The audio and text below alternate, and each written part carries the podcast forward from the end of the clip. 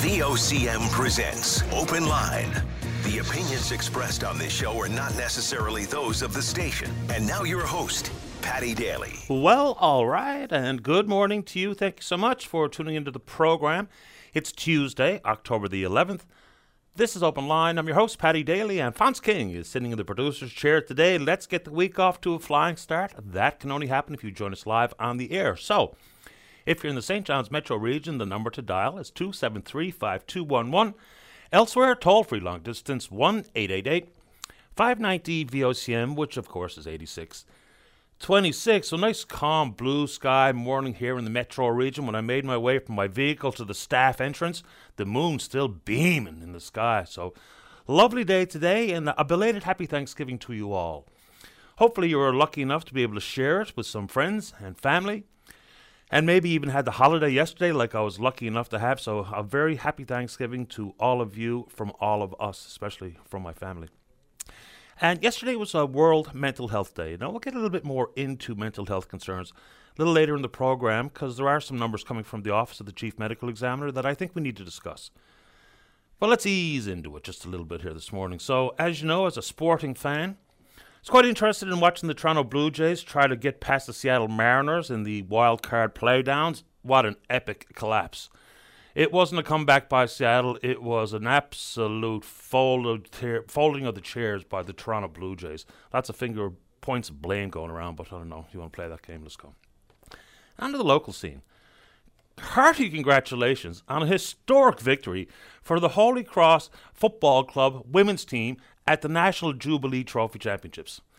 They're national champions for the first time ever pounded Ontario 3 0, went undefeated in the tournament, only gave up one goal in the entire tournament. The Holy Cross Football Club women's are national champions. Absolutely brilliant stuff. Jane Pope uh, co shared the Golden Boot for the most goals in the tournament. Mallory Harris, of course, has scored more goals than any other player competing at the national level in the Jubilee Trophy since the year 2000. Many of these women have been together for quite a long time. So they won a bronze medal back in 2017, still have 10 of those players in the side. And of course, Harris is probably one of the finest soccer players we've ever developed. She's been playing with Holy Cross since 2018, but she's like 35 years in the sport. So she finally gets it. You know, you'll hear the the the common refrain is we've been getting our hat handed to us or something along those lines. And now finally, finally they are the champions of the country. Absolutely brilliant stuff. The Holy Cross men, bronze medal champions. They drilled British Columbia 6 1 to take the bronze medal. And curiously, and of course, no surprise to soccer followers, Jake Stanford, head coach of both teams. So, congratulations to you all. How about that for the Crusaders? Something else, boy. Safe travels home, because that is absolutely wonderful. All right, don't look now. Brad Gushue and the new look team, they've won their 14th uh, Grand Slam tournament, won the Boost National over the weekend and beat probably the very best team in the world, Sweden's Niklas Edin. So that's a great winner for the new look team. So, of course, you know the boys. Uh, the new player, EJ Harnden, of course, replacing Brett Gallant, joining Jeff Walker, Mark Nichols, and Brad Gushue. So they are off to a rip roaring start. And we had an absolute stellar weekend at the Atlantic Challenge Cup hockey as well. So lots to talk about there on that front. But right off the bat, bravo on another historic win the boys under 14 team, uh, under 14 team won the gold. Ethan Jones with a snipe in overtime to take it for Newfoundland and Labrador, and that was just moments after our goaltender, can't remember his name at this moment in time, should have written it down, made an absolutely brilliant save and setting up the opportunity for Jones to score the winner. But we brought home other medals as well. So let's see here. The boys under 15s, a 5 2 win over PEI to take home the bronze medal in their going around. Uh, male under 16 got the bronze at the Atlantic Challenge Cup. Once again, Will Carroll scored the game winner. 53 seconds left in the third. Uh, U18 provincial women, they won a silver medal as well. That's unbelievable stuff. And a couple of personal shout outs. Julia Butler, she's a member of the U18 AAA Icebreakers.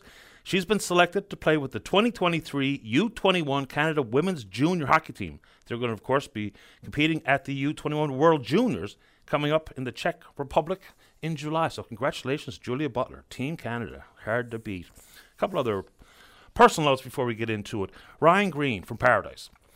He's now down playing in Hockey East as well. Of course, we all remember that Alex Newhook played at Boston College. Ryan Greene plays with Boston University with the Terriers. Saturday night got three points in their 8 2 win over Bentley University. first two goals of his Hockey East and NCAA career.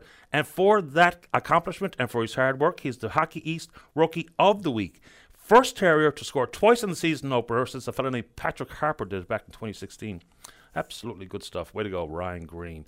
And Hockey Newfoundland and Labrador, joining with many other minor hockey associations across the country, they are not going to for, uh, forward on player registration fees to Hockey Canada. Of course, with the distinct failure leadership, the ongoing raging scandal at Hockey Canada, many of the associations, rightfully so, withholding that $3 per person floating to Hockey Canada. Something has to give. Tear it down, rebuild it. Everyone who had a role in any capacity while all of these slush funds to settle lawsuits regarding sexual abuse at the hands of the players. They got to go, but good decision for Dr. Jared Butler, who is now the president of Hockey NL and his leadership team. That's the right play, in my personal opinion. And the Tely 10 looks like they found a new home here in the month of October versus the stifling heat. Remember, it was supposed to be run on the 24th of July, and because of the forecasted heat and humidity that day, they moved it off to this past Sunday and it looks like it's the right move. I think the runners really enjoyed it. There was over 2,700 runners had uh, registered to participate, and the men's winner, Jordan Fewer from Corner Brook, 53 minutes odd, great time for him.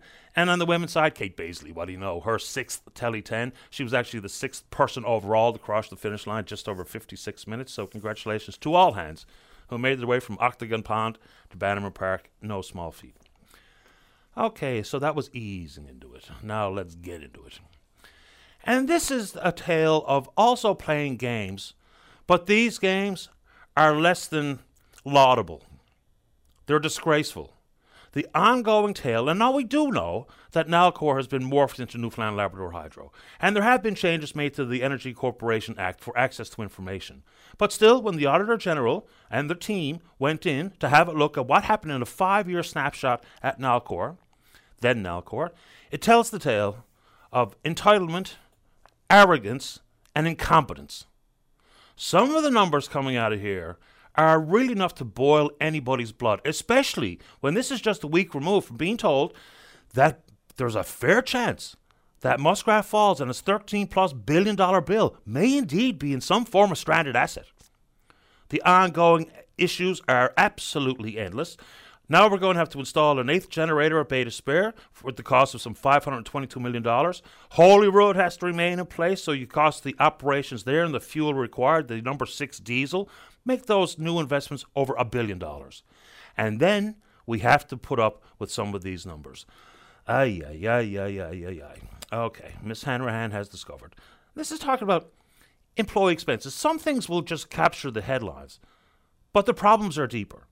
So they're looking at some of the expenses regarding parties with the booze required and tobacco products and buying a humidor for your cigars, of all things. So here's some numbers for your consideration. $8,000 on liquor, 272 bottles of various beverages at a convention center in Churchill Falls.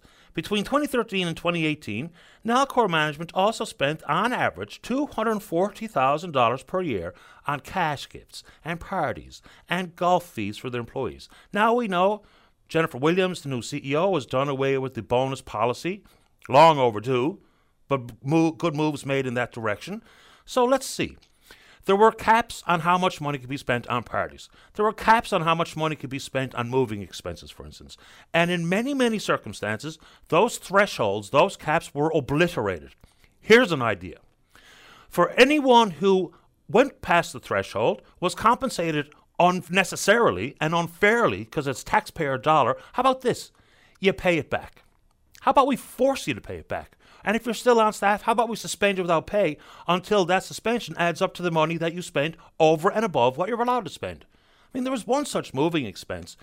It was about $30,000 more than they were allowed to spend. And yet someone authorized it.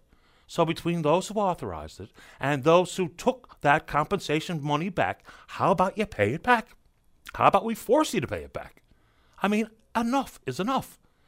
You know, all the while, while we're looking at the pending doom coming from Muskrat Falls and the need to invest in further island properties like Holyrood and Bay d'Espoir, and then we find this stuff out? Sure, it's great that there's been changes made. Sure, absolutely right.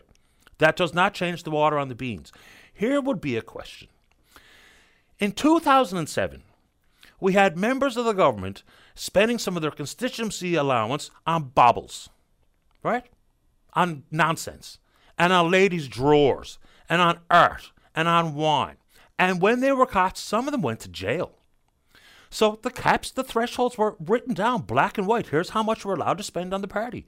Here's how much we're allowed to spend to relocate, you and your associated moving expenses.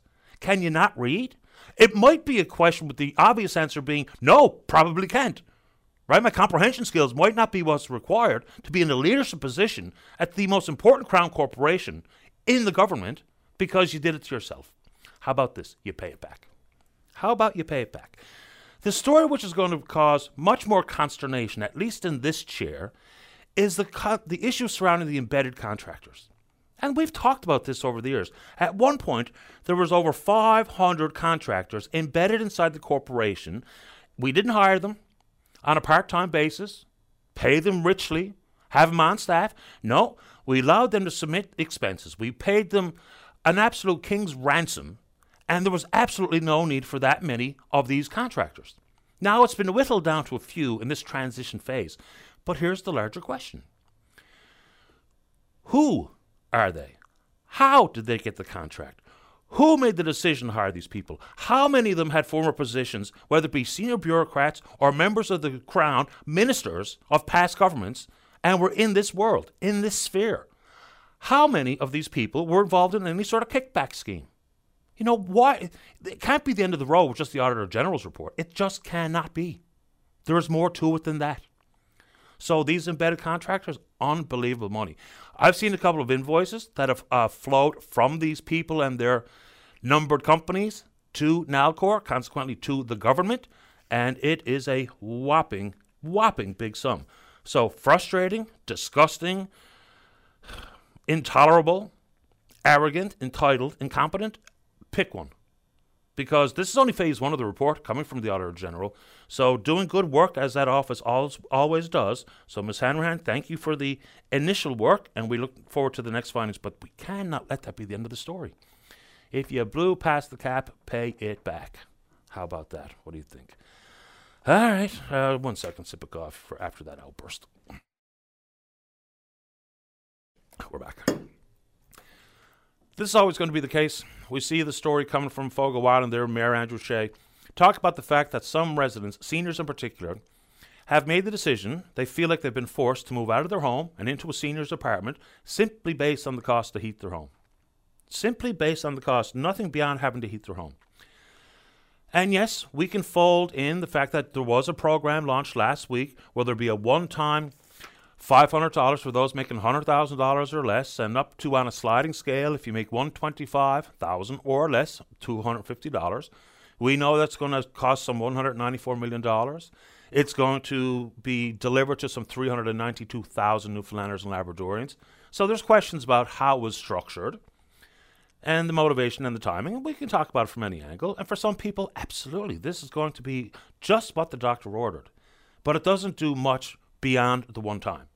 And I know we can't just throw financial caution to the wind and government be there for every single front, for every single person, regardless of the circumstance, whether it be fiscally for the province or individually for the resident, the taxpayer.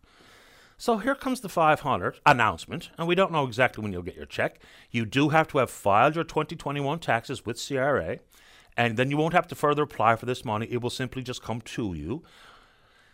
Direct deposit if you're set up. If not, you'll get a check in the mail. When? Don't know. By Christmas, I assume. But the, you know, uh, just a few days later, we see another spike in everything. And in this case, the price of fuels. Gas went up another 9.3 cents on Friday morning. That was only after it went almost 6 cents on Thursday.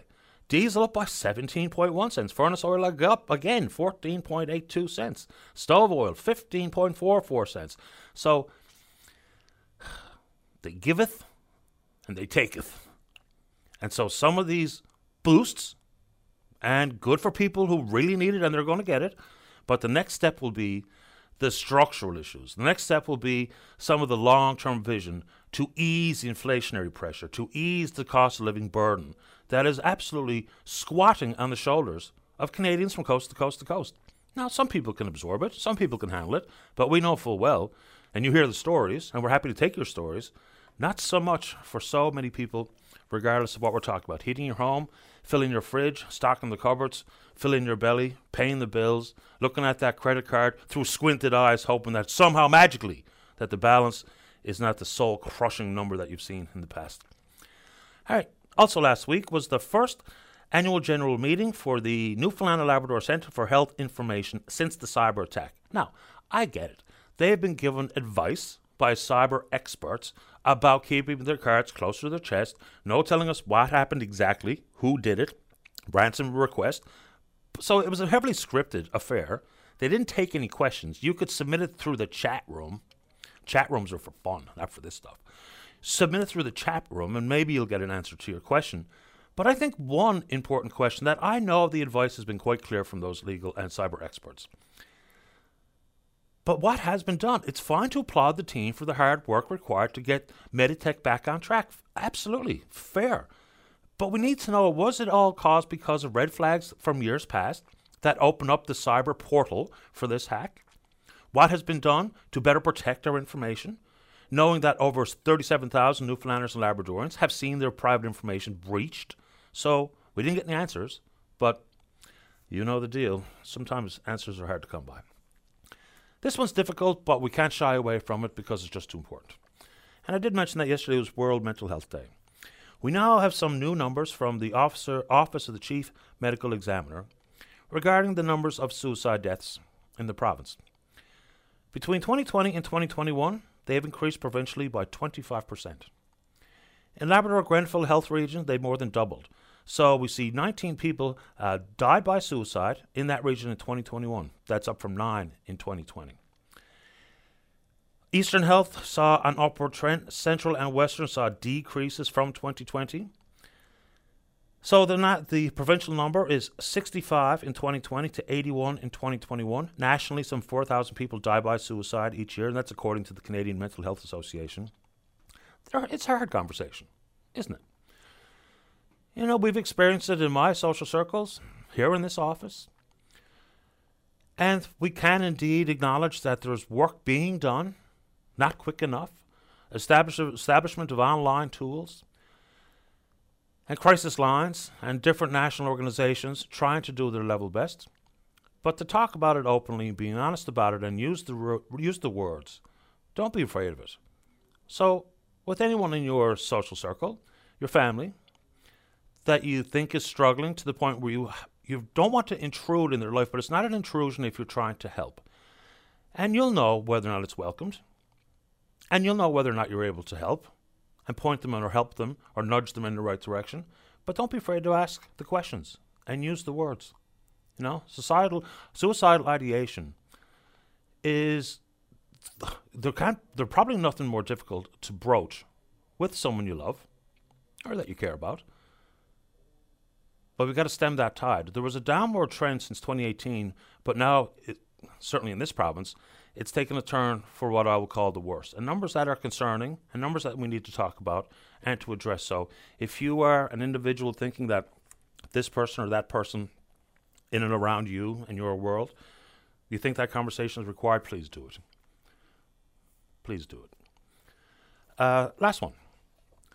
Big loss for the province over the weekend philanthropist, big member of the arts community, John Crosby Perlin, dead at the age of 88.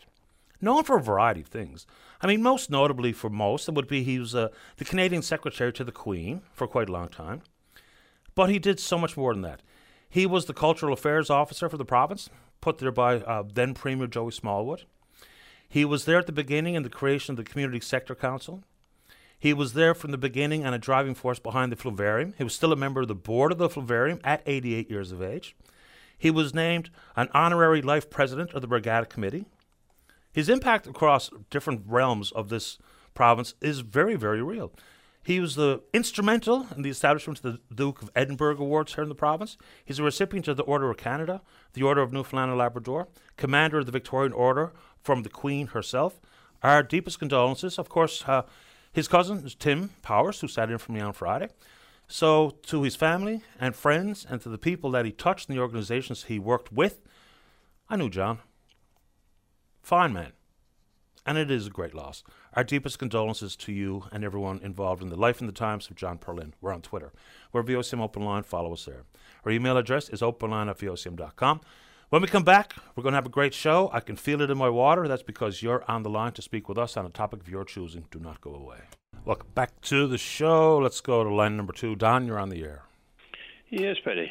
Morning. Uh, I, I was just amazed that uh, listening to the news. I think it was yesterday uh, when they were announcing all the emergency room closures and partial closures and and video in, in uh, eastern Newfoundland region. Uh, I mean, it's just a terrible uh, situation. I was at the uh, annual general meeting of Eastern Health there on the 29th of September, and the interim CEO got up and talked about what he perceived as the great successes of Eastern Health in the past year. But there wasn't one mention at the meeting of the crisis that is going on. Well, there kind of was. The the Uh, way no. Mr. Well, there was the way Mr. Baird responded. I thought was very clumsy or ham-fisted, whatever people choose to say. You know, it was about the crunch, and would point to in, in large part nursing shortages in the emergency rooms. And his reference wasn't to the crisis. His reference was to the fact that it was unexpected. We didn't see it coming. The, the, this newfound quest for work-life balance, when of course we've been talking about exactly that for years. It's hard to have not seen it coming. No, Paddy, I was at the meeting, and the chairman got up and said, I guess we come to the close of business. I declare the meeting closed. I jumped to my feet and said, Mr. Chairman, are you not taking any questions from the floor? He said, Well, you can talk to me afterwards. I said, No, no, no, no, no. Now is the time to take questions from the floor, not in the hallway afterwards.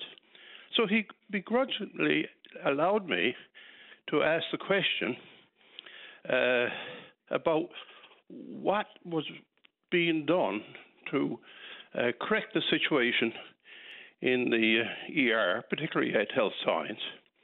Uh, it was my interest, but also uh, we know what's going on generally in this area.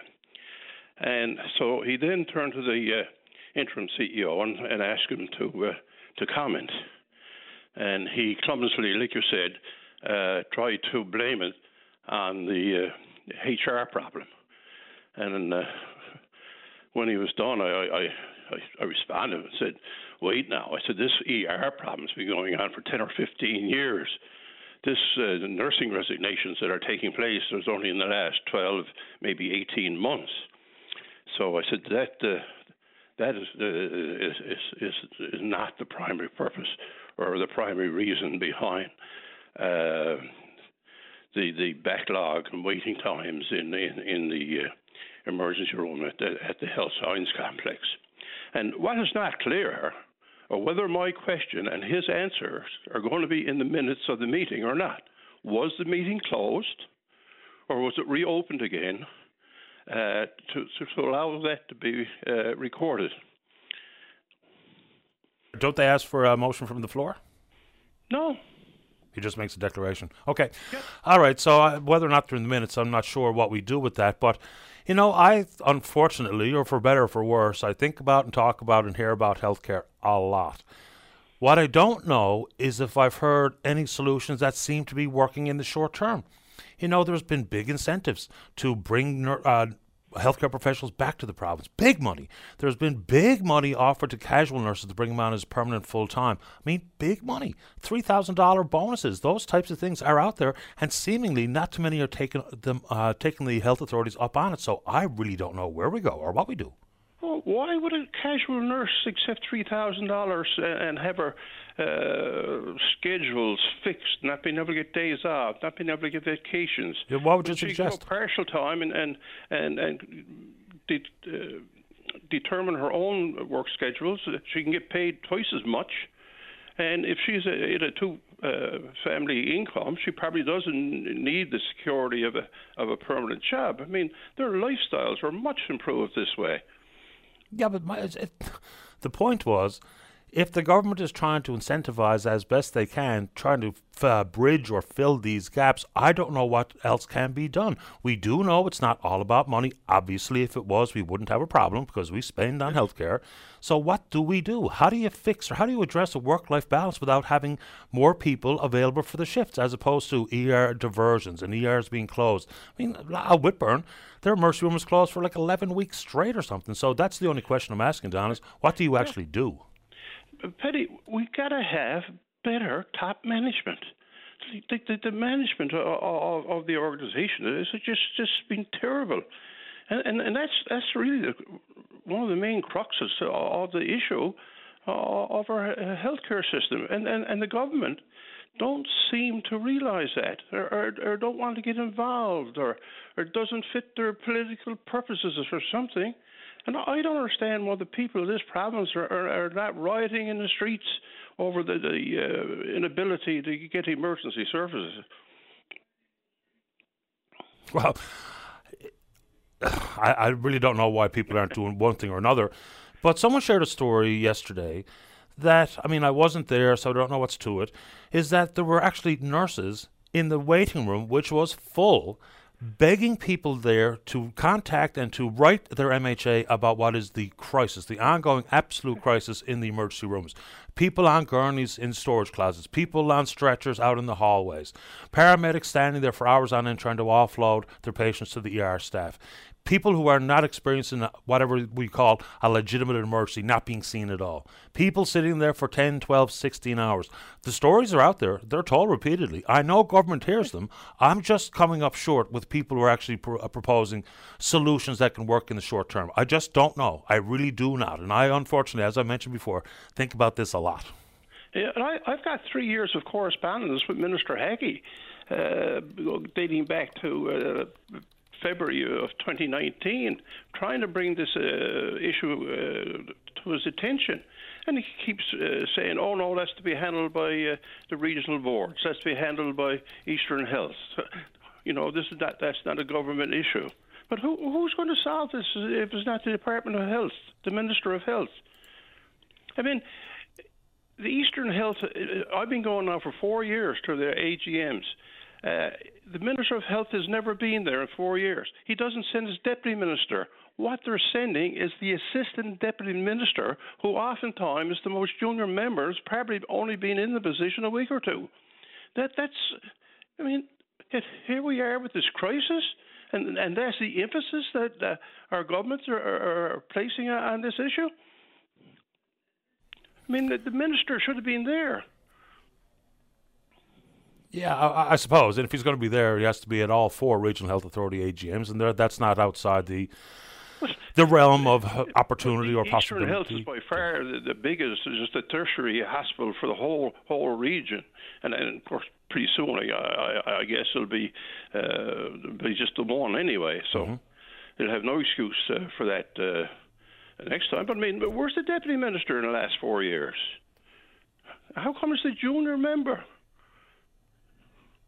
Last year, she said she was in the job one week.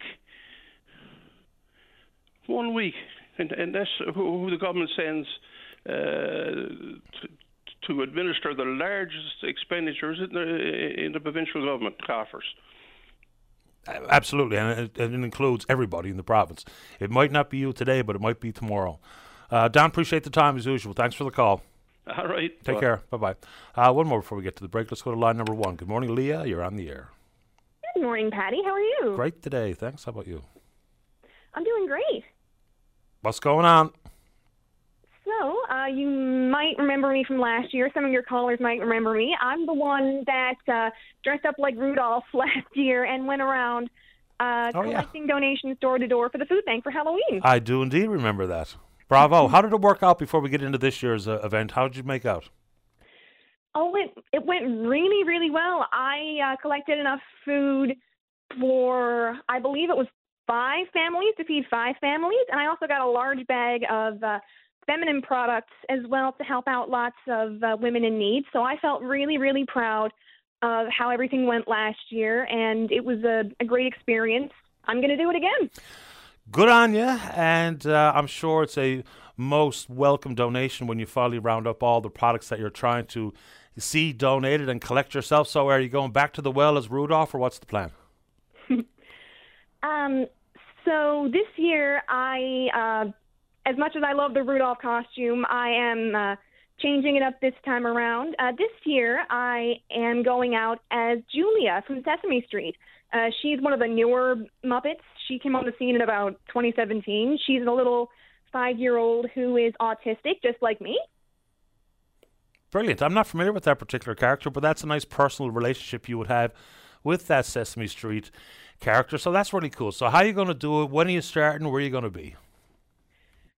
So, uh, just like last year, I'm going to start at around 11, 11:15 ish in the Foran Street area. I'm going to cover Foran Street, Road Deluxe, and a few of the uh, roads in that vicinity, and uh, continue on in St. John's for a little bit. Then, um, at around probably one o'clock ish, I'll be back in my home community of CBS, hitting Golden Road, Clunies Road, Sunrise Avenue, a few of the surrounding streets uh, in my in my community. And um, if you want to help me out, but I didn't uh, mention the street where you live, you can feel free to get in touch with me. Um, you can send me an email at leah, L E A H M C 41 at yahoo.ca or send me a text at 709 631 0505 and say, hey, I want to help you out. This is my address. Uh, come pick up a donation from me, and I will show up in costume next Saturday um, and collect uh, your donation. Good on you. So I was trying to write down your your contact info as quick as I could, but your cell phone number for a text message is 709-631-0505 and I've got Leah MC41 at what? Yahoo.ca. Yahoo.ca. Okay. Listen, good on you for doing this. And if you want, when you are about to hit the road and you want to give people the heads up that you're heading their way, you send me an email. I'll try to give you a shout out and keep up with the good work. Absolutely. Thank you so much. So, again, that is going to be next Saturday, October the 22nd. Uh, I'll be going out in my Halloween costume. Uh, look for a Sesame Street character walking around in St. John's and CBS helping out the food bank. Thanks for this, Leah. Good luck. Stay in touch. You're very welcome. Thank you. Pleasure. Bye bye. Bye bye. Here we go. Lee McDonald hitting the streets, collecting some food and or like she said she collected some uh, feminine products last year to be donated as well. Good for her. Let's take a break. Don't go away. Weekdays on vocm it's open line with your host paddy daly. Join the conversation each morning from 9 a.m to noon on your vocm we get people talking. Welcome back to the show. Uh, let's go. Line number four take you to the independent member of the house of assembly serving the folks of mount pearl and southlands that's paul lane paul you're on the air Good morning, Paddy. How are you this morning? Not too bad, I suppose. How about you? I'm best convoy. Beautiful day out there. Uh, Paddy, uh, I wanted to uh, call in, um, I guess, to talk about the um, the uh, Nalcor audit, and uh, I want to say first of all that uh, while I'm glad it's finally done, um, I-, I am disappointed that it did take as long as it did. It was six over six years ago that I first met with uh, then Auditor General uh, Terry Paddon and uh, after uh, a couple of meetings, a number of phone calls and emails and uh, letters and everything else following up, uh, he finally agreed to uh, go into Nalcor, and that was six years ago. And of course, we went after that. He came and went. Miss Mullaley came and went.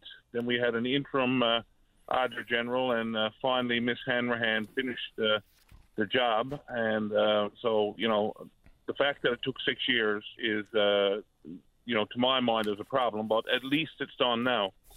Uh, albeit it been done six years ago, perhaps uh, we could have identified some of these things that happened while there was perhaps people and a lot of the players were still involved. I don't know if they're still there or, or if they moved on or whatever the case.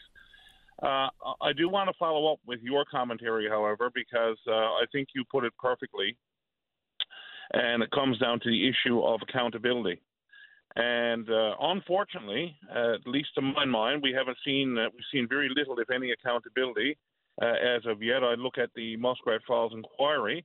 I look at some of the people who were named by uh, Justice LeBlanc, um, who are still still working, whether it be in core government or or for the uti- or for the utility itself, uh, which absolutely blows my mind how that can happen. There are others who were named that uh, are no longer working, but they still got their big package and uh, sailed off into the sunset and so on. Um, and you know, seemingly with zero accountability. So I hope we can have some. Uh, I'm not holding my breath, but I hope we can have some accountability uh, as it relates to what's been uh, uncovered again this time. Uh, you know, I, I know when we talk about the expenses and so on, that's the things that will get the ire of people, and that's sort of the low hanging fruit. And yes, uh, people who receive money that they shouldn't have, they should have to pay the money back. Absolutely. Uh, I agree with you 100%. And those who approved it need to be held accountable. Uh, I would agree with that. Uh, I would certainly agree with that uh, as well. Because if we don't have any accountability, how are we supposed to have any faith or trust in what is now, I guess, NL Hydro and, and, and Oilco if we're simply prepared to say, oh, well, uh, that happened. Too bad. Let's move on. Let's learn from it. That, that doesn't cut it as far as I'm concerned. In 2007, we put people in jail right? Yep. I mean, that's what happened here. The constituency allowance overspending scandal was front and center day in and day out. And we, we were talking about people spending things like on cedar trinkets and old baubles and keychains and junk. And then, of course, the notorious the ladies' underwear and uh, purchased by a man. And then there was art and wine, and up and down the line it goes. Investigations ensued, people went to prison, and yet, apparently, at this case, this cannot be the end of the road. And I know that we're going to be chasing our tail and we're going to be chasing people around who may indeed now be retired, but so what? So what? It doesn't matter to me who you are, where you are, how it got justified or signed off by a manager. We need to know more than just these bare numbers. And good on Denise Hanrahan and the Auditor General's team for doing it, but there's more to it.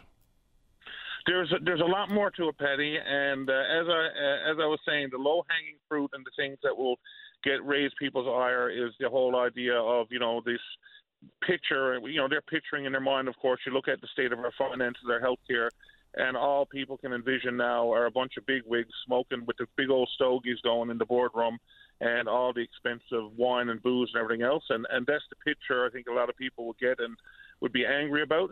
But to me, the bigger issue, and you you again uh, sort of reference it in your uh, preamble, I agree 100 percent the bigger issue for me are all these uh, embedded contractors.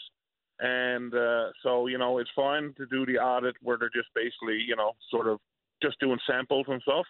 But I would say to Ms. Hanrahan, uh, and I will be saying to Ms. Hanrahan, I'll certainly be raising in the House Assembly uh, that uh, that you know if there are issues in particular with these embedded con- embedded contractors uh, that are noted, I think there has to be a, a, a deeper dive um, I'll call it a forensic audit. And perhaps the police have to be involved. I don't know, but we need to get to the bottom of it because I, I got a feeling uh, that's where um, you know people are outraged over uh, over some uh, wine and cigars. But I think that uh, the bigger issue is going to be how that money uh, was spent with all these embedded contractors. And I don't know if it was, you know, how, you know, I don't know if it was done properly or not. Certainly wasn't done properly. I don't know if there was anything done that was criminal or fraudulent or so on. But I think that uh, we owe the people of Newfoundland and Labrador, um, you know, to to find out exactly what did go on. And simply doing a random audit and a few samples is not going to cut it. We need to go much deeper and do more of a forensic audit in that matter, in my opinion. Well, I can tell you what, uh, I saw a couple of invoices, and I could point to a couple of deals where, uh, that I think warrant further evaluation or investigation. I appreciate the time this morning, Paul. I guess we'll see what the next report brings, but uh, I don't think anyone's just going to let this go by the wayside. It's too big, especially when you factor in exactly what Nalcor and Hydro has meant regarding whether it be Muskrat Falls and all the, the fiasco associated with this, and that's not over yet. So I think that just makes that this piece of or this body of work a little bit more infuriating than it might be in other circumstances. But it's all bad enough, regardless if Muskrat was ever built or a shovel put in that ground. Appreciate the time this morning. Thanks for the call. Thank you, Paddy. All the best. And you're right. Uh, you know, it seems it is a big issue, and one would think it's not going to fall by the wayside. But then again, I look at the Muskrat Falls inquiry and some of the people uh, that are still employed uh, by the people of Newfoundland, Labrador, even after they were called out by uh, Justice LeBlanc. So. Uh, I'm not going to hold my breath, but I'll certainly be pushing the government to take this further. Appreciate the time. Thank you. Thank, thank you, Paddy. All the best. You too. As Paul Lane, the independent member from Mount Pearl Southlands. There is an update coming this morning from the Minister of Finance, the Deputy Premier, Siobhan Coady, regarding what they've established now is going to be the Future Fund, the Sovereign Fund. Money's coming from one time non renewables, i.e., basically the oil industry. and maybe some money's coming from the mining sector, which has big future ahead of it. What the future fund is going to look like, exactly how it's going to be structured, I guess we find out a bit more coming from Minister Coady later this morning. Let's go ahead and take a break. Do not go away. Welcome back to the show. Uh, let's go. Line number two. Colin, you're on the air. Good morning, Mr. Daly. How are you this morning? Very well, thanks. How about you? I'm doing great. I want to talk about the U.S. Senate race in Georgia. Oh, God. Uh, in particular, Herschel Walker. Um, apparently the ex NFL football player is not an ex NFL football player, according to him. Uh, look, for starters, when I hear hear him speak and watch how he he acts, there's a big part of me feels bad for Herschel Walker. And shame on those who have propped him up to be a candidate. Because we know, I mean, if you're a big football star, where he was, he was the Heisman Trophy winner in 1982, standout at the University of Georgia, went to the USFL, the NFL, was a big superstar player, and obviously has suffered greatly with his time inside of that helmet. And they've propped him up and put him forward. And it's just, you know, on that front, I feel bad for him. When it comes to the hypocrisy, and you know, it's it's disgraceful.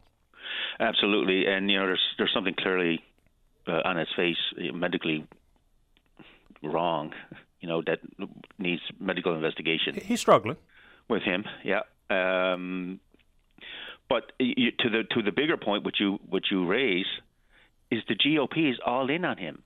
Oh yeah. You got you got Ted Cruz comes out and says, "Well, if Mr. Walker," and I'm paraphrasing here now, if Mr. Walker uh, says uh, he never played football, well, we got to take him at his word. No, we don't. Uh, he, You know? He's gone on to say things like uh, he was the valedictorian at his high school when he barely scraped through. Talk about his uh, degree he earned at the University of Georgia. He did not convoke. There's just so many things out there. But I think, you know, all of those things pale in comparison to his stance on abortion and the realities and his history itself. Uh, former sexual partner of, of his has the receipts. He Yeah. paid for an abortion on her behalf. They managed to get a second one, and she didn't. So that they have a ten-year-old together. There's more of those stories floating around out there, but they're giving him a free pass. Why? Because they're mo- way more concerned about control over women and power than they are about any sort of hypocrisy. They just couldn't care less. What does that say, though, about the political discourse in the United States, and in particular with this race? If you're the It's lost. Democrat, the incumbent, the incumbent dem- Democrat running against him now, and you have to debate him in public, or in, in a you know a town hall meeting format or something. He's not he's not able to debate the, the, the relevant issues, right? No, he's not. Um, you know, another thing that I'll add to this, and I, I almost feel bad saying anything about Herschel Walker because I feel terrible for the man when I see him, you know, under the bright lights with a microphone in his hand.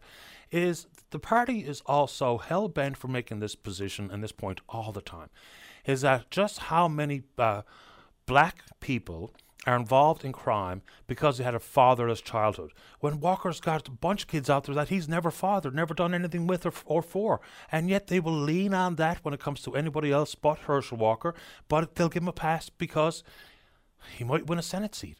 And the Senate and the control of the Senate, as we all see, as if you're a political watcher in the United States, it's pretty much the be all and end all. So it's just really terrible. Talk about party over our country at every single turn, regardless of the cost, regardless of the moral compass, regardless on the bloviating that they all get on with.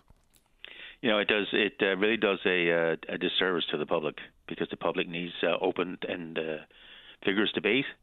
And you have someone uh, who's running for the Senate, which is one of the highest uh, congressional offices in the United States, right? That is clearly not able to uh, to debate the issues in a, in a forthright manner. That's right. And the and the party, uh, McConnell, McCarthy, and all the top brass in the GOP, they're just looking the other way, and and that does a great disservice to democracy in general, and and in specific, uh, specifically to the the people of Georgia, right? And we do know that uh, Georgia was a hotly contested state in the most recent presidential election, and lots of shenanigans associated with that as well. And we've seen um, Stacey Abrams and what she's done to be able to register voters. It, you know, Governor Brian Kemp and his foolishness that he gets on with. There's so much on the line. I know there always is, and we say that every single time when an election comes around. But these midterms are going to be a big, big deal. They just simply are.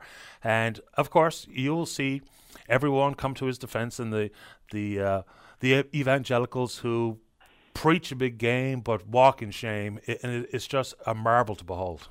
The, the hypocrisy on the far right, especially the Christian evangelicals, not all of them now, but many of them, is just palpable.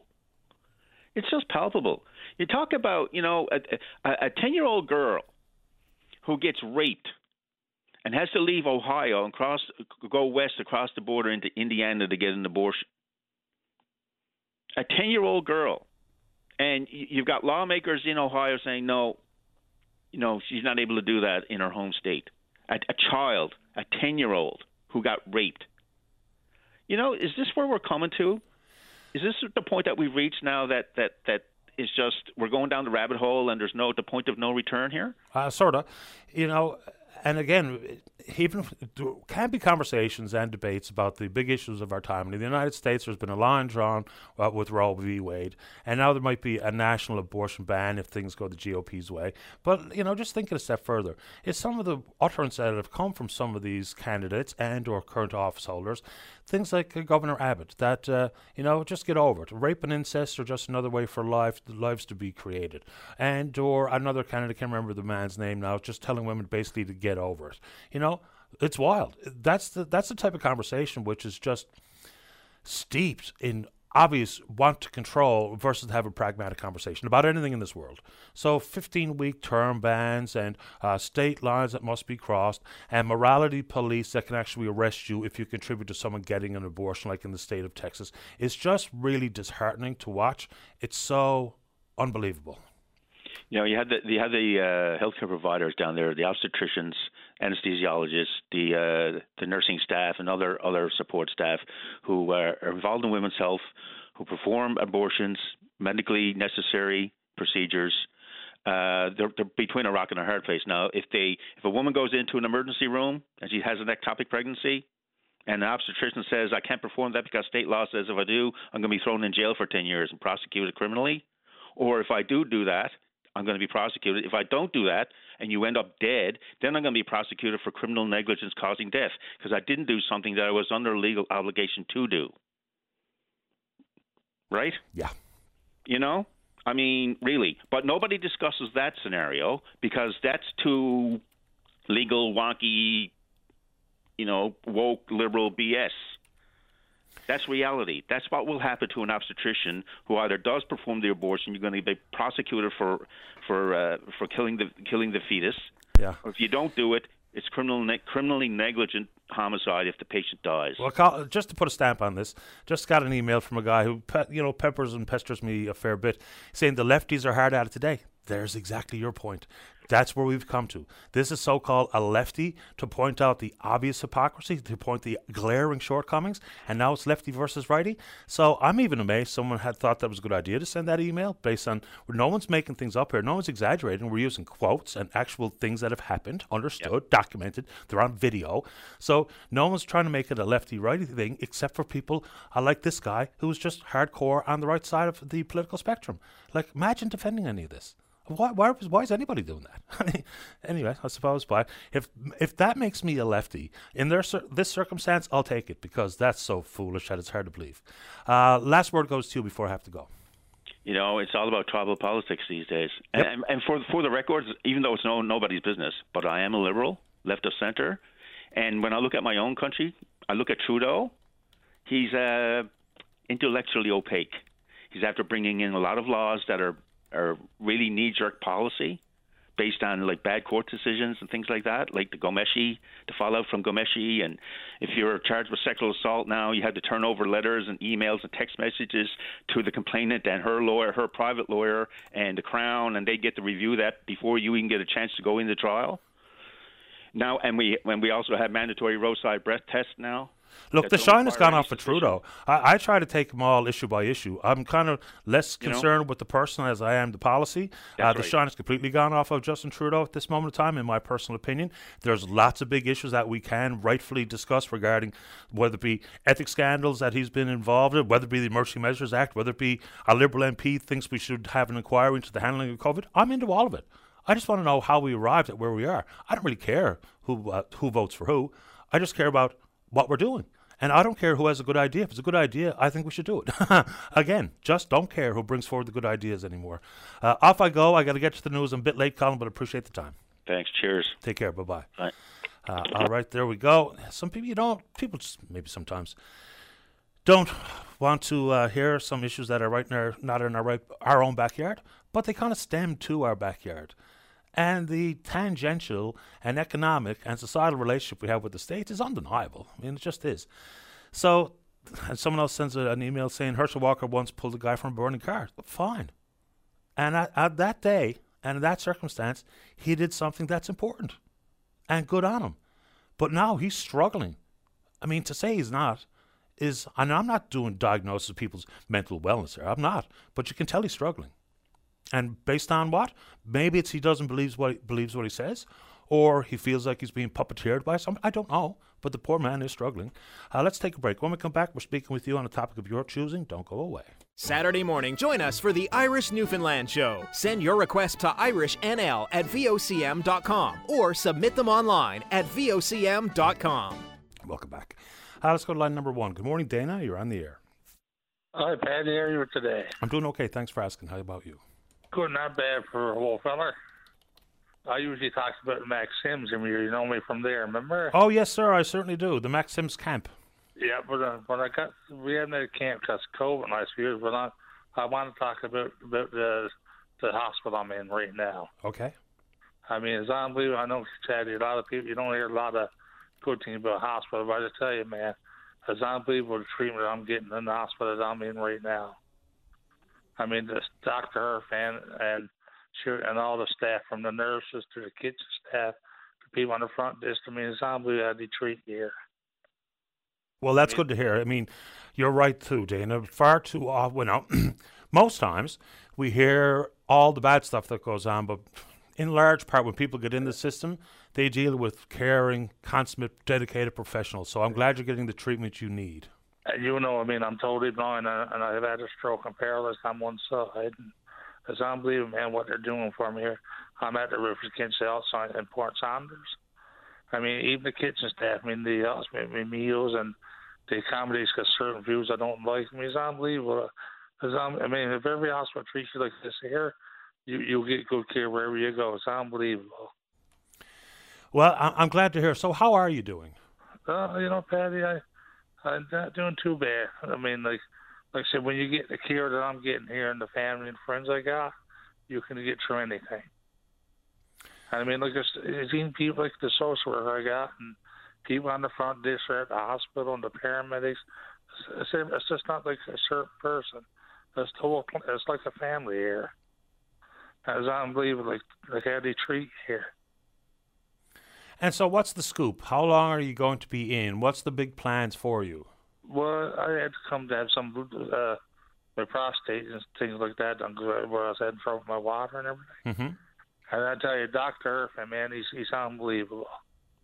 I just don't know if I should have said his name or not, but I tell you, if everybody got a doctor like him, man, they got a good doctor. Well, go ahead. Not- who's he- your doctor? he- Doctor Irfan. He cares about people, Paddy, and that means a lot to me. You know, Of course it does. he comes in every day to check on me. It means uh, it's, not, it's like it's like it's not like a hospital. It's like family. I'm sure everyone who's involved in your care, from your doctor to your social worker and the nursing staff and everybody else, I'm sure they really appreciate you offering a kind word. and he and even the cleaning people. It's unbelievable. They comes in every hand with me, and it's I mean it's unbelievable. And I just like, me a moment. No problem. You take your time. I just like to let them know how much it means to me. Well, I'm glad it it means enough to you to uh, call the show this morning. Let us know that you're doing okay and you're getting the good care, and that's That's really what matters. I just like to know how much they mean to me, how much I love them. Good man, Dana.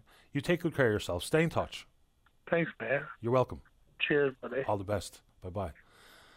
Yeah, uh, look, we hear the stories and the ER diversions and closures and wait times and all the rest, and it's all very, very real and it's worthy of discussion. Of course, it is.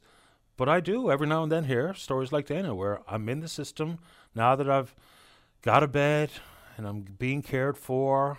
And we know, just imagine if you were working your 24 hour shift, which I know you get an opportunity to sit down and catch your breath and have a bite to eat, hopefully, it's hard to be at your best. It's hard to be delivering the healthcare that you you normally would when you've got a little bit easier time and you get a few days off and you get to actually unwind. But good on Dana, and I hear those stories and they're worth talking about as well. Let's go to line number three. Will I go to three, Fats?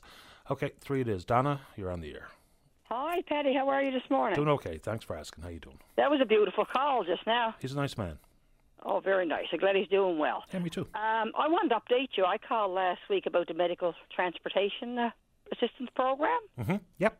and uh, we were talking about, you know, double referrals. Like sh- uh, my mother was in Labrador City, had a letter for an appointment, and her appeal for the, you know, the airfare was denied. That's right. Anyway, I emailed them again, like I had the two appeals, and um, they said uh, the letter was denied. Uh, it was based on the physician not being a specialist, as listed with the College of the Physicians and Surgeons. So this is what, what I want to talk to you about today was. Then I had the letter from Eastern Health, stating in in in uh, giant letters she's a geriatrician. Now, is it ger- the thing is, it's a geriatrician. Uh, I looked it up. Is a specialist. Isn't that interesting? And And they're saying, Donna, your letter denying your claim was from the manager and was based on the physician not being a specialist as listed with the College of the Physicians and Surgeons. I'm reading what they said. Now, the referral was also the second part, which we already discussed. But it, but that's ridiculous. Like, and then Eastern Health sent me a letter from her office, which I told you. Well, I had that saying she is a geriatrician. So the argument now is is uh, she's a geriatrician, so it's a specialist. So that actually qualifies as a specialist. I don't know the answer. That's a legitimate question. Yes, yeah, it does. A geriatrician, like, uh, well, for instance, if she was in Labrador City, they tested my mother for two hours. That from a geriatrician, you couldn't do that in Labrador City. For my argument too, right? Mm-hmm. So it's very interesting. So the MHA, like, is, is uh, we sent all the documents to the MHA in uh, Jordan Brown, and uh, he's working on it. I'd be curious to hear what comes she back. Specialist. They do. They actually use the word specialist in the letter from Eastern Health. Was- they use the word. She's specialized. Yeah. Donna was part of this also. I, I don't know if I'm conflating two different calls. Was also part of this the need to get a second referral for the same type yes, of assistance? absolutely. Okay. That's exactly. Yes. Okay. Yeah. But I just thought like it's a fine line now if what who's if you're not listed like if you have to go out for something, you know now it's going to be tougher, isn't it, to get their funding? I guess like if they're arguing now about specialists when you send a letter of proof. I could see them, you know, if I just said she's a specialist, but for me to send them that letter way back from Eastern Health and her office stating her credentials, I don't say she'd be pleased. No, they don't think she's a specialist. you know, that's what I said. I said, I wonder if I should let her know. Well, I, I would. I am, yes. That's what I want. That's what I'm going to do next. I'm going to. I'm like a dog with a bone, Paddy. I wouldn't let it go either. Uh, it makes a lot of sense. She's on a pension. I think, and and that's not the reason. Of course, you've got to have valid reason. But why let it go? I can't think of a good reason. No. I do appreciate the update. So, just one more time for to update you. Okay, and I do appreciate that as usual when we get an update to these ongoing matters. You know, you need the referral, and apparently the issue there is if your last visit or referral to that specialist, one specialist or another, was over a year ago, you need to renew the referral, which feels like a make work project to me when we have all of these demands on our healthcare professionals. I don't know why we're so staunch on that. If I need to see uh, geriatric specialist Dr. Jill Jones uh, 13 months ago and I got another referral to the same lady, or I have to go back and see her based on her request for you to come see her, I think that asking for referrals kind of is wasting people's time. But uh, she sent a yeah. letter saying requesting her. Yeah, I had that letter sent to, and uh, and the government has those letters. Like I sent, there was six attachments to the uh, appeal, Yep. and and given them letter saying look, she was requested to come out. Here it is. Not my word. Here's a specialist. Here's all the credentials. You know, and uh, didn't do a thing. Donna, thanks for this. Stay in touch Yes, and I'll just let stay you with know, it. And uh, if it goes any anything big, dramatic, I will be back on. I look forward to it. Okay, and you have a nice day. You too, Donna. Bye Take bye. care. All right, bye bye. Uh, let's take a break. When we come back now, we didn't mention it off the top of the show this morning, but we know that we're still in the early days of rebuilding in the aftermath of Hurricane Fiona or post tropical storm Fiona when made landfall. It made landfall here on the southwest coast of the island. A lot of work has been done, a lot of work yet to do. Some of the concerns being shared, and one of the reasons why the province and the federal government had to step in with some financial supports because some people had insurance, and lo and behold, overground water covered. Sea water, storm surge, not so much. Judy Morrow was kind enough to put her legal expertise forward for folks who needed advice. She's in the queue with an update right after this. Don't go away. Welcome back to the show. Let us go. Good morning, Judy Morrow. You're on the air. Good morning, Paddy. How are you? Couldn't be better. How about you? Not too bad. So I'm just calling to give you an update. Um, as you know, I've been helping some of the people on the southwest coast who were impacted by um, with property damage and and loss uh, through uh, the uh, the storm, the Hur- Fiona. And uh, just wanted to, to give you a bit of an update. I've been working with a lot of those people. I guess I've you know taken between emails and phone calls, you know maybe some 40 or so contacts that I've made. I've been reviewing documentation and helping them, you know, file uh, claims with their insurance companies, et cetera.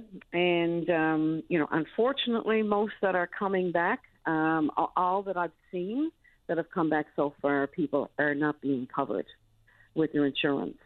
It's um, it's a very disappointing thing. It's very daunting, actually, when you think about it. We live on an island, and um, you know, people seek out for the beauty, you know, uh, oceanfront properties and, you know, ocean view properties, only to find out that the, at least the insurance policies that I've reviewed, storm surge, tidal waves, anything from the ocean or any damage from that type of source is not being covered.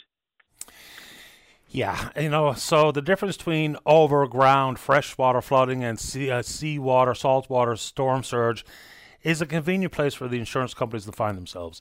You know, what's going to happen here, unfortunately, I think, is like the minister responsible said they're dealing with the industry to talk about how they can price and cover storm surge insurance policies. But because the government has stepped in where folks are uninsured, my eerie feeling is that once this all comes and goes, there won't be any advancement with the insurance companies, and people will remain in jeopardy. And not everyone can just, you know, up and rebuild wherever they like away from this, the high water mark. So this is going to be an ongoing issue for a long time. Absolutely, it's it's very concerning. Uh, you know, I would suggest, you know, to all of your listeners, go have a look at your insurance policy, see what includes what. It's not so much what's included, um, Paddy. It's what what is excluded. And I suspect that, you know, that this is standard phrasing that's in a lot of the insurance policies. Now, some of them, you know, they have different wording. Um, some of them talk about flooding is not covered or they're not covering flooding unless it's, you know, from the break of a water main or something of that nature.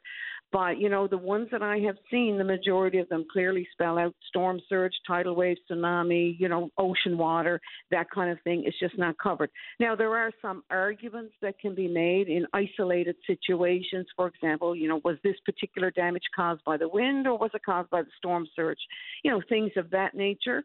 But generally speaking, everyone that I've seen thus far have been declined. And, you know, some of these people, you know, I, I talk to these people on the phone and some of these people say, you know, Judy, I've been paying insurance for 40 years. I have never made a claim.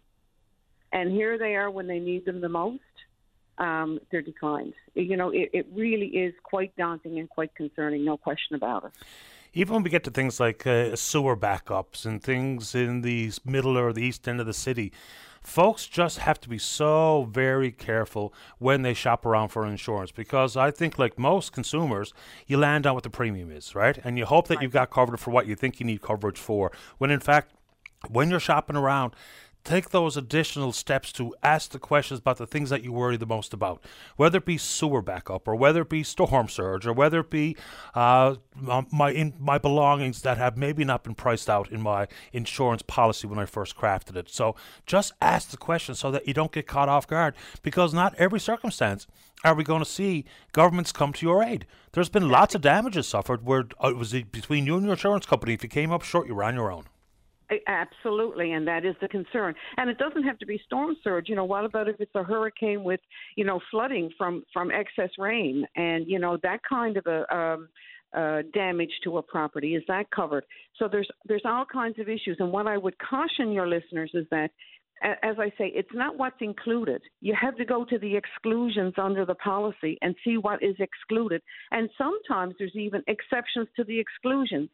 So I mean, it can be very complicated, but you have you have to question your agent about the coverage that you have and what you're most concerned about. And you know, and the other thing is too, people, you know, some people would go and get this insurance policy, you know, 30 years ago, and you just renew, renew, renew year after year after year after year, and you're not reviewing the fine print and the the details of the coverage that you've received and that you're paying for. And that's always going to be the trick. So, where are we? So for the update, I know you've been dealing with some 40 people and trying to help them navigate the system. So where are we with regarding next steps? Because it almost felt a little bit cold for me to say things like, now we have to talk about how and where we rebuild, but that's going to be part of the conversation with the province and the feds and insurance companies too, because putting it back in the Mississippi Delta and you didn't get covered last time, you're not going to get covered next time. So right. where are we? Well, with respect to the people over on the Southwest Coast and the work that I'm doing with them, uh, their next step is if, if they don't have insurance or if they've been declined. And once I've reviewed it and it's, you know, the, the, the primary damage has been caused, has been excluded in their policy, they move on and apply for the government funding, whether it's the provincial government or federal government funding through the Red Cross, and take those procedures and steps from there and, and hope that um, you know, with time. And listen, these people have been very patient. They're very grateful. You know, we're, we're very resilient people as a province. Um, and you know it will work out over time for them. And I, you know, I know that our provincial and federal governments have vowed to be there for them, and I have no doubt that they will.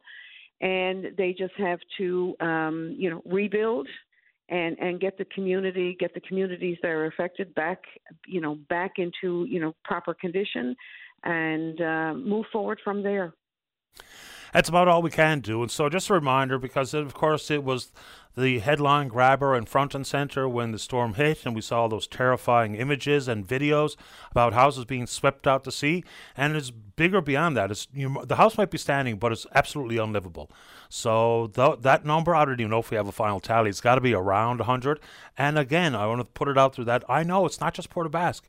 So whether because you're in Rose Blanche or Harbour Le Cou or Burgeo or wherever you are, the damage is widespread. And hopefully we can get back on our feet because this is not only about the bricks and mortars or the sticks to the stages. This has been a traumatizing time for folks. So it's going to take time, not just to rebuild and understand how to do that, but the communities and even folks who didn't suffer any damage. I get an email from a lady who sent me a picture of her home, very close by the water. They got, I'll call it lucky, and didn't suffer any major damage, but now she's terrified. You know? Right. So now what? Right, and and that's the concern, and in, you know, and people are now scared. I've gotten calls from people who are not from the Southwest Coast, and asking me to review their insurance policy people are now worried and they're scared. And it, you don't have to be from the southwest coast either. Nope. You know, we are an island.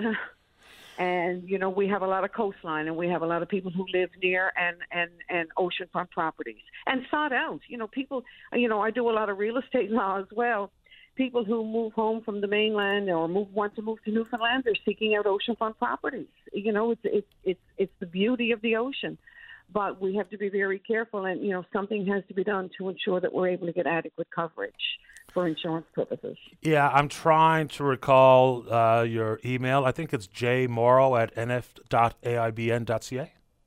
Judy Morrow. Judy Morrow, okay. At nf.aibn Com.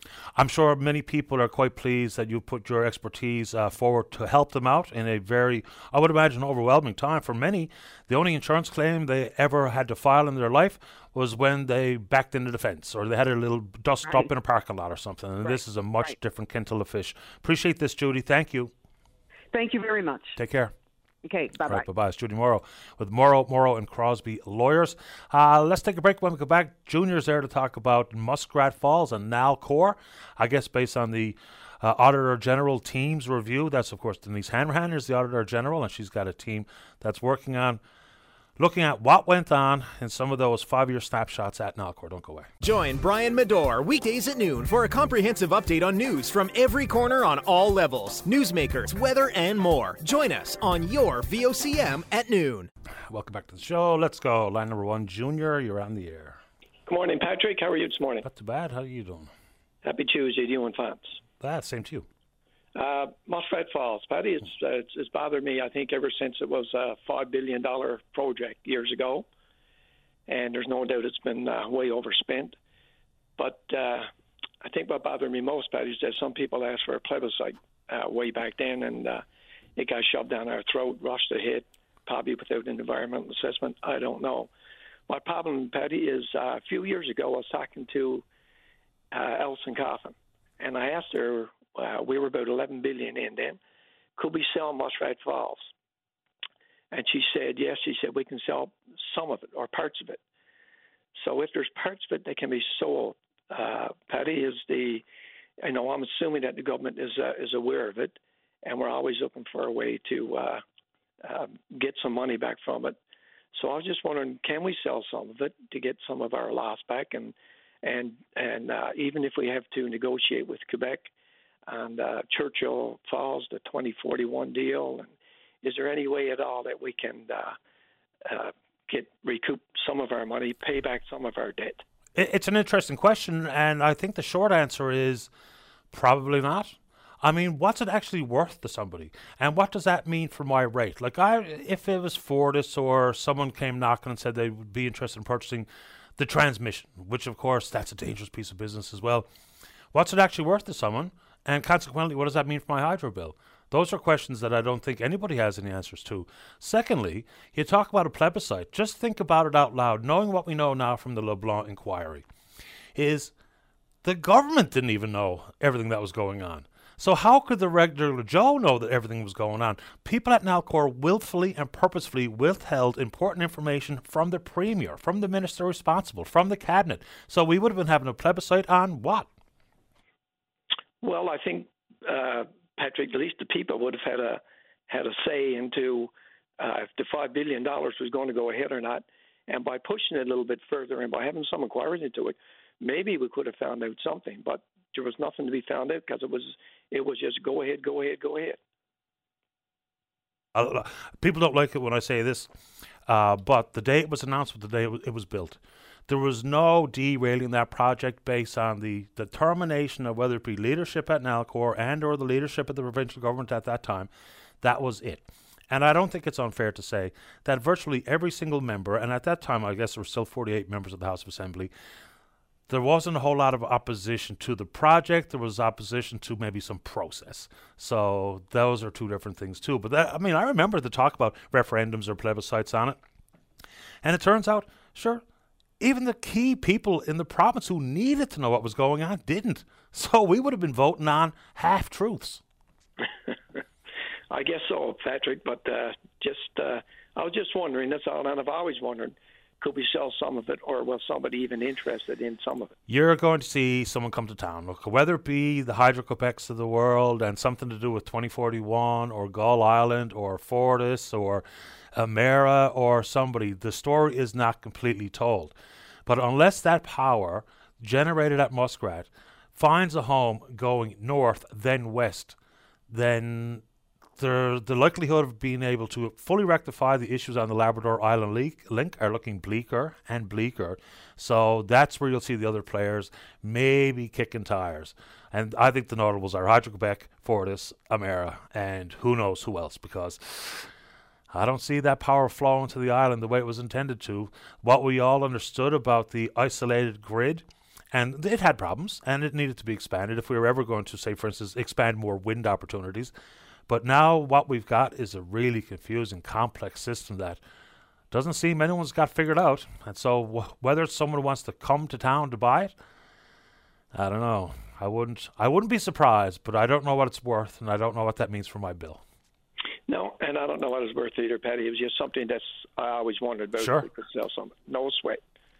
Appreciate Perfect. this, Junior. Anything else you want to say this morning? No, sir. Patrick, you have a wonderful day. You and fine. Thank you very Same much. Same to you. Take care. Okay, buddy. All bye. right. Bye bye. Yeah, those are the next questions. Because we know and no one wants to hear about it.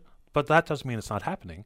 There's been work, very preliminary, but work being done at the Gull site for a long time. And you know the whole thing about the uh, Atlantic Loop and the huge opportunities. Like Muskrat Falls, they say it has 824 megawatts of, of opportunity for power to be generated. Gull Island, it's more like 2,225. Up the Upper Churchill is like 5,400. So while we look at 2041, and while we look at Gull, and while we look at the Atlantic Loop, and while we look at our bills, who knows? There may indeed be a private sector player that becomes a part of this conversation. I mean, I'm not denying it because it sounds like a possibility, but of course, the two big questions what's it worth? And what does that mean to my bill? Let's take uh, another call on line three. Rhonda, you're on the air. Good morning, Paddy. How are you? Doing okay. How you doing? Uh, uh, it's it's uh, every bit of strength I had to do this. So, uh, okay, one breath and uh, go ahead. Uh, or I should, sorry. Um, yeah, I'm calling about my mom, Jessie, who passed away on the 22nd of August. Um, she initially went in the hospital. Uh, I guess it was about three weeks before. Again, this is kind of blurry to me. She went in on a, a Sunday or morning early. That Saturday, I was talking to her. She was having a great day cooking supper with my sister and just having a fantabulous day. And Sunday, my sister called me. They were after having to take her to the hospital, and she was admitted and diagnosed with a UTI and sent home, I guess, Monday evening, whatnot. And uh, after that, uh, while she was home, she suffered a heart attack. Uh, oh, we didn't know, obviously, because Mom walked from the ambulance when she returned from the hospital, but when she got home, she couldn't lift an arm. She couldn't walk. She couldn't go to the washroom. So the ambulance was called on um, Tuesday morning, and uh, through the jigs and the reels, uh, my sister couldn't speak. They only asked for mom, and mom was kind of delusional at the time. This UTI was very, uh, this was ongoing for a long time. But anyway, uh, she signed a patient refusal, stay at home. Uh, the, my sister and her doctor continued to work to get her admitted. So she finally got to, she left she went to the hospital, and got admitted 8:30 the following day, Wednesday. Uh, multiple diagnosis. It was a UTI. Uh, then her bladder was swollen to the point that she had an obstruction. The obstruction cleared. Then it was a blood infection. Then it was uh, couldn't get an NG tube. Then then it was potassium lowered. Uh, then it might have been cancer, but we don't know. So two weeks in, we had to comfort her. I said that was going to happen, and then they uh, comfort her to death. So our health care is now, in my mind, please no haters, but I just see death care. It's a time they put it. You, it's not the beautiful professionals. Dana, oh my God, he brought tears to my eyes, and he is absolutely correct. These hardworking professionals at the hospital, the patients, we don't deserve this. I don't know if Trudeau sh- should go or not, but I know something should go here. I'm not saying who or what, but we do not deserve this. I wrote a letter to Premier in May about my situation and been fighting for me. I never heard anything for him. And now my mom is a statistic. Everybody got to speak up, not just me, not the people on Twitter, guys. We're Newfoundlanders. We're thick. We're tough. We don't need this stuff. Why do it take a hurricane for for certain beautiful people? God loved Port and they should get everything that's coming to them in a great way. But why did the premier overlook everybody? It seems, and have a great big announcement that yes, we're doing this for these beautiful people. And he didn't kind of address the underlying issue that's been brewing for years. So it's a hurricane that got some people help. What is it going to take for the rest of us? And God bless aux I'm for you 100%. I wish you got more. Now, Paddy, I'm going to breathe if you don't mind. So I'd love for you to talk a bit. Thank you. I just want to make sure that I understood the first part about your mother. So there was confusion or an inaccurate diagnosis before she was able to get the treatment or help she needed. Is that what we're saying? Uh, well, uh, okay, I'll say it a little bit clearer. So when she initially went in, she had had a history of many months of a recurrent UTI. So the doctors uh, diagnosed the UTI when she went initially on the Sunday morning. And when they sent her home, they said, yeah, well, she's going to have some delirium with the UTI, et cetera. And so they were fine. Uh, my sis, my mom went home, and you know, she walked from the ambulance or the car. Again, I wasn't home into the house. And between that time, I guess Monday and Tuesday morning, she had suffered an undiagnosed, well, heart attack. Now, we're not professionals. Nobody knew. That's why the ambulance was called. So the ambulance was called. Uh, and Tuesday morning, that's when they uh, of said, Well, Mrs. Fry, how are you feeling? Well, I'm better than you. Oh, sorry, I didn't mean to say her name. And uh, so they said, Well, it might be a long wait. You know, it's a very long wait in the waiting room. And obviously, you got an 80 odd year old lady who just had an ugly experience, just health wise. She's like, Yeah, I'd rather stay home.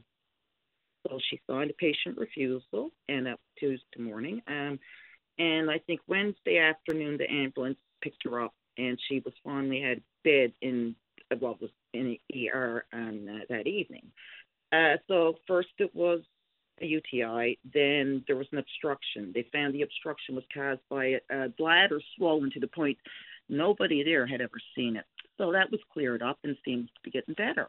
Oh, mom was joking with me. She was fantabulous. She went in the hospital good, and she got sicker as she went in. Now I'm at. I had COVID. I got two tooth infections. I really had to distance myself, obviously. Uh, but I I heard from the doctor, a doctor myself, that one thing was a blood infection.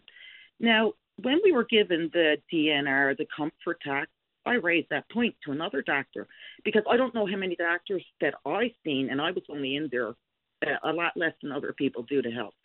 But he said, mm, blood infection. Mm, no, I don't think that. The final thought was they thought it might be cancer, but they couldn't do a scope. Manya, within two years, like pre, oh, I'm not sure the timeline, but I know she had a scope done within the past two years, and she was clear. So I don't know. It's just like a big. Nobody knows uh, what the other person do is doing. I guess I'm sorry, I just got to breathe. You can respond, please. Sorry. Well, it's hard to know what to say to people's personal sad circumstances. Beyond, I'm sorry for your loss. I think I have something similar in our family where there was an inaccurate diagnosis, and by the time it was discovered exactly what was ailing, in this case, my father, uh, it was too late. And so I think there's a lot of this happens, and of course, we're dealing with humans and human error. That's not a defense of anybody, but that's what happens sometimes when we're trying to get to the bottom of why someone is sick, whether or not it's a recurrent ur- urinary tract infection or whether or not it's something new that hasn't been discovered, uh, diagnosed, and then a treatment plan put forward. So I'm ultimately just able to say that I'm sorry for your loss, and I'll let you have the last word, Rhonda. You, you go right ahead. And Paddy, uh, thank you so much. And I'm sorry for your loss. But the big thing that I'm calling in about is since my mom died, the first time I had strength to go for a walk, I'm, I there's a gentleman that takes the walk the same route. And as I was telling him about my situation, his sister's mother-in-law was identical. The only difference in the whole thing was they thought it was a brain issue. There's so many people going in with UTIs that don't come out of hospital. I wish the public would really pay attention, guys. UTIs are killing more people on Twitter. It's unreal how many people I've spoken with has people pass away from a UTI. My God, a UTI, it's not cancer, it's not a stroke. It's UTI. That's mm-hmm. not right. No. Uh, if people are dying unnecessarily with one thing or another, then it's a conversation worth having. Uh, again, I'm sorry for your loss, Ron, but I appreciate your time this morning. You take good care. Thank you so much, Paddy. God You're bless. Prayer peace to us all. All the best. Thank you. Bye bye. All right, let's go ahead and take a break. Don't go away. And welcome back to the show. Let's try line number one. Tom, you're on the air. Hello there, Paddy. How are you doing this morning? I'm fine, Tom. How about you? But I had better days. But anyway, I want to talk about the social assistance. I am getting ninety-one dollars and fifty cents every two weeks to live on. So mm-hmm. I, after contacting my MHA and this one and that one, and my respects goes out to Tom Henderson. He was one of my best MHA, and he was my school teacher. And no word of a lie, I can't seem to get anything done. So, what are you trying to have done? Just an increase to the amount of money you receive? Yes. The whole system needs to be revamped. You know, we've got all these little boutique tax cuts and these little different pots of money that people can apply for the social safety net. And I mean, people aren't able to keep the wolf away from the door. I mean, I know folks who are squarely in the middle class. I'm not 100% sure what middle class means anymore, but I would deem them to be in the middle class. And now, with a bit of a rate hike at the Bank of Canada, now with what we've seen for food inflation about 10.8%, now what we see what it costs to fill up uh, the car and the furnace, uh, the furnace tank, oil tank, Yep. then Yep. boys, oh boys, people on social assistance, I have no earthly idea how they're doing it. No, I don't know either. But like you say, now ninety-one dollars and fifty cents. Now, what am I going to buy out of that? A few groceries, and that's about it. And I went to a food bank, and I must say, this lady said to me, she said, "Can you bring in your re- uh, your uh, monthly earnings?" I said, "Here you go." Oh my God, she said, "How do you make ends meet on $51.50. Mm-hmm. And I'm going to tell you what. Now I got a good MHA, and she's trying to do her best. But the way I look at it, I got to speak my mind, and no word of a lie. It's getting to the point that I'm going to have to do something more about it. Yeah, like what? I don't know. Be honest with you. That's the reason why I called you. Mhm. How can you help me out? Well, I don't really know because I do think it's a wide, broad, sweeping problem where social assistance simply isn't working the way it's intended to work. Now, No. you know, people can say, well, there's some folks on social assistance who don't belong on it. They should be out there working for a living. And that's true. That's some people, but I, I don't think that's most people. I think it's some people. Then you've got people who are abusing the system because they're working a couple of side gigs. Uh, for cash on the barrelhead, and that's hurting. So if we weed people out who shouldn't be on it, then we're left with a smaller number where we can just re-examine or reimagine how it works. Because at this moment in time, you know, people will say, and I think fair fair enough, that the government is not flush with money. The government doesn't have as much money as people would like them to have to give to them, whether it be in social assistance or otherwise. But I guarantee you, when you factor in what happens if people are hurting and poor, and then they have the numbers of interactions with the healthcare system, the criminal justice system, before long, we're paying out big dollars that we could maybe avoid if we did a little bit better. Thank you very much, Paddy. And I'm going to tell you what. Uh, it's getting to the point there's poor people like me and a good many more around. And I had a bad injury back in 2015. And be honest with you, I can't even hardly walk. And be honest with you, I got one thing to say. At least I got me health anyway. And I likes to cook. And one thing about me, I'm not hungry. That's one thing about it. Well, I'm glad to hear at least that. Yep. And I and uh, be honest with you, I got a cat, and he's well looked after. Nice to have a bit of company in the house. Oh, you needn't worry. But anyway, Paddy, you have a good day, and I'll talk to you again. Okay? I appreciate that. I look forward to it. Okay, buddy. Take care. You're, you're welcome. All the best. Okay. Bye. Oh, Tom, that was a little bit quick on the button. Now, I don't want to uh, rip Sharon off here with very limited time because we do indeed have to try to hit the brakes on time, which I do my best. I'm usually not that good at it, but we'll see if we can keep uh, working on it. The issue with social assistance, and look, people will say, okay, who's on it? Why are they on it? Fair question.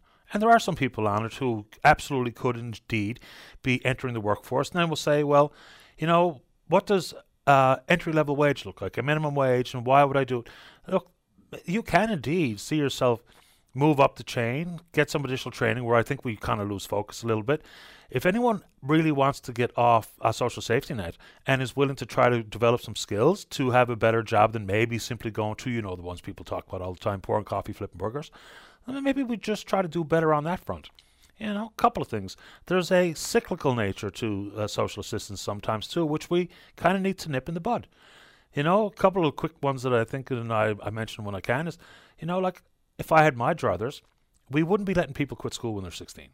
We do everything we possibly could to support you, the very best we could, to try to ensure that you at least get your high school and or your GED, because for the most part, gone are the days when you can just, you know, make your way, meaningful, gainful employment if you don't have some additional training, whether it be vocational training in the trades or some sort of post secondary or some sort of program that slots you into somewhere where you can advance and make some real money and those types of things.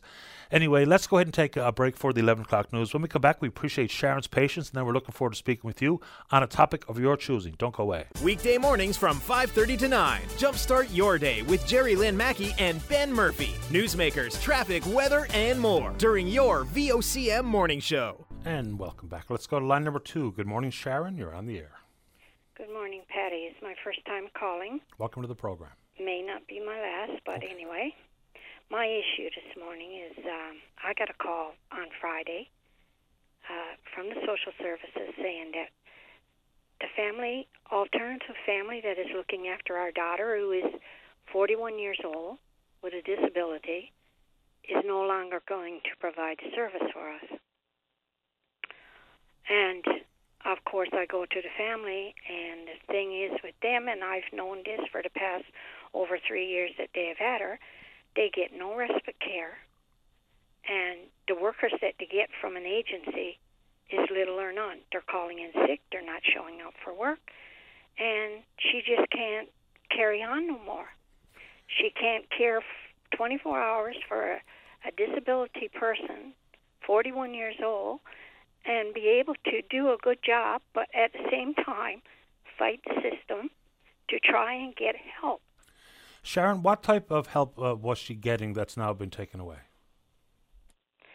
Help? Oh, she's got the best place that she, we've ever had in the 41 years we've had her.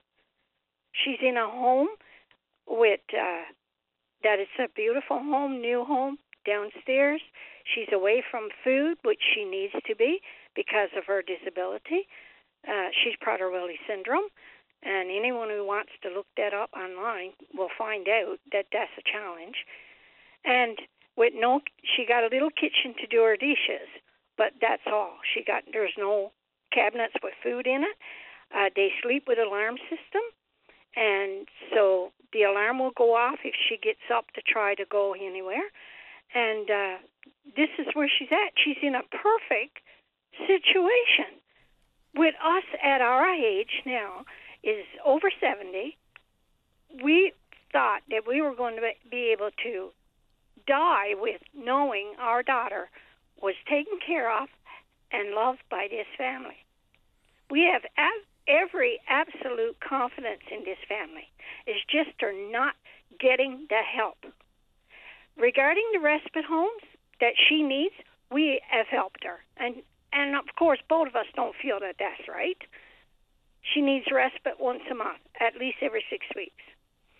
Why is it? I've talked to respite care home. I know some of the women who have worked for us and took care of Chantel on a weekend. You know what they get? No. I can tell you. Okay. They get thirty-four dollars for twenty-four hour care from Friday afternoon till she's picked up Monday morning. Can you believe that? Not really. So I just want to make sure, Sharon, that I'm hearing everything you're saying.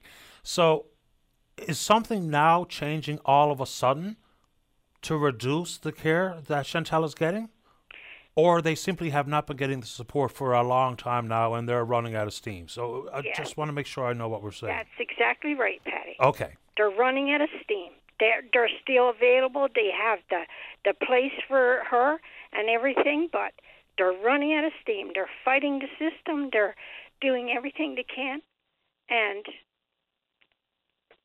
they're they're exhausted. And as of the 27th of October, we have to shatter our daughter's life by telling her you're going to be homeless. Because if we bring her back home, Paddy, which is what a parent wants to do with all their heart, I've been down this road before. I've took her home.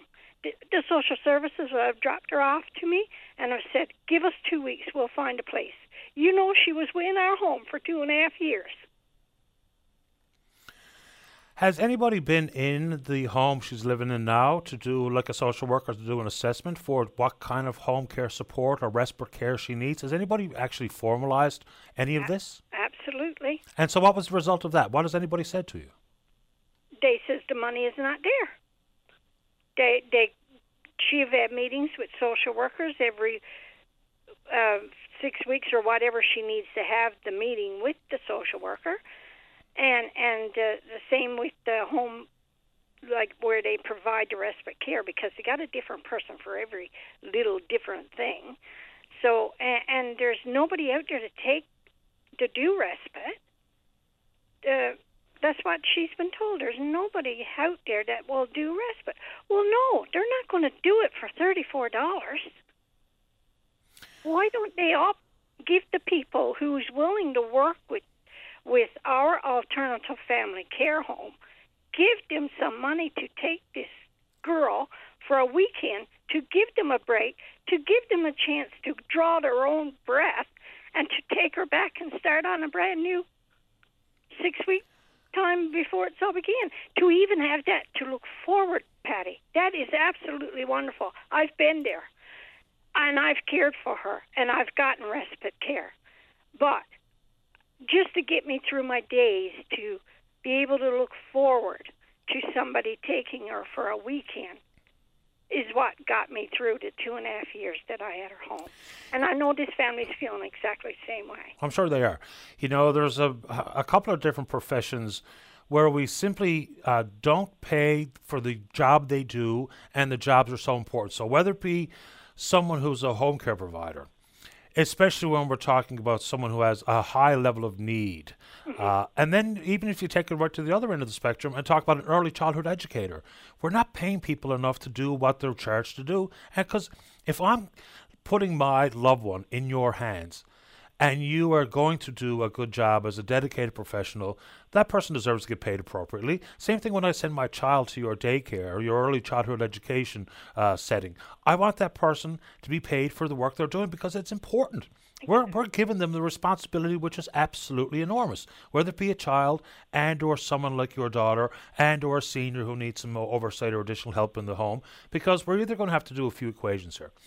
Either people are going to end up in long term care facilities, yeah. or they're going to end up in acute care facilities, or they're going to get supports to stay at home. If we do the math on it, and it's unfortunate we're doing math on something about dignity and health and safety. But if we do the math on it, it's going to be more expensive to house them in an institutional setting than it is to probably to give them the kind of care they need. So is that where we're headed here with Chantel? Is into a long-term care facility? Well, that's where we would like her to go at 41 then we would really know she's taken care of and she's going to be okay when something happens to us. But in, in going back to what you just said, Paddy, paying for at home, families don't get anything. No, I know. I remember it was then Premier Dunderdale, I believe, that talked about paying money to family members or giving them the ability to work towards, say, employment insurance or some sort of additional supports because they are covering what the government could and should be doing. So we've got a plan for this future too, because I know that we have a, a, a unique set of circumstances for Chantel, but when we look at the age of the population, where we're heading, we've got to prepare. You know, because it's going to be chaotic and more expensive if we don't do things like understand uh, how many seniors and where they are and where where they'd like to be. If we don't understand the forecast for folks that are going to eventually have Alzheimer's or dementia. Because these things are happening. We've been told repeatedly by people who know what's happening. They're giving us a chance to prepare, so we've got to listen to them. We've got to do what we've got to do. If people are all about money, fine.